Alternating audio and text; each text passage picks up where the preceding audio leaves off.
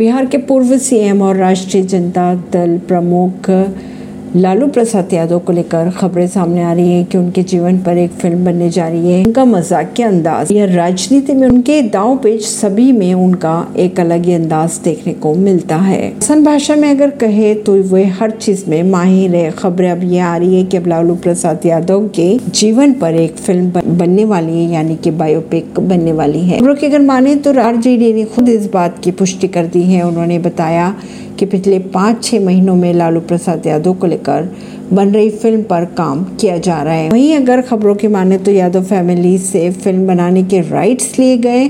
कहा यह भी जा रहा है कि प्रकाश झा के प्रोडक्शन हाउस तले इस फ़िल्म को बनाया जा रहा है। परवीन सिंह नई दिल्ली से।